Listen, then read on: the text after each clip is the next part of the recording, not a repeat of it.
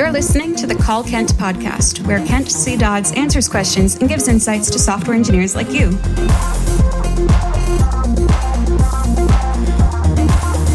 Now, let's hear the call. Hi, Kent. My name is Brian. I can't wait to go through the new material on Epic Web. Uh, I'm wondering what you consider full stack, as I have come to learn that full stack means different things to different people. That was the call. Here's what Kent had to say.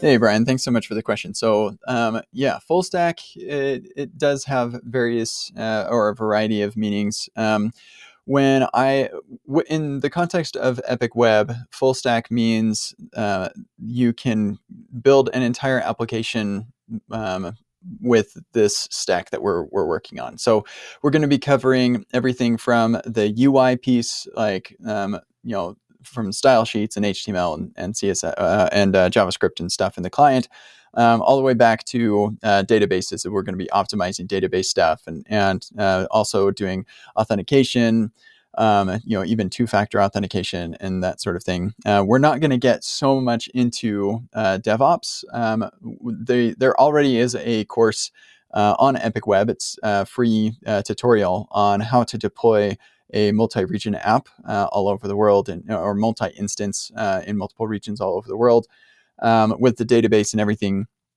Um, so that's already covered on Epic Web. Uh, so that's not going to be part of the the paid workshops because it's free. Um, but uh, yeah, so there's that's as as far as we get into the DevOps stuff. Uh, we also do cover in the the paid workshops uh, sending emails. That's another uh, big important part of full stack stuff.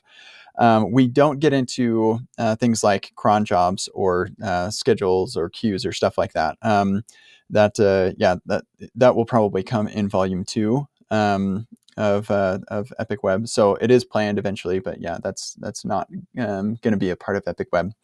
Um, but yeah, I think that hopefully answers your question. Uh, as far as full stack is concerned, it's pretty much just uh, everything that you need to build an application, which um, is going to nece- necessarily involve uh, front end and back end related stuff. And so that is what is covered in um, Epic Web as far as uh, full stack is concerned. So, hope that answers your question. Have a good one. This has been the Call Kent podcast. Learn more about Kent at kentcdodds.com and get your own questions answered at kentcdodds.com slash calls.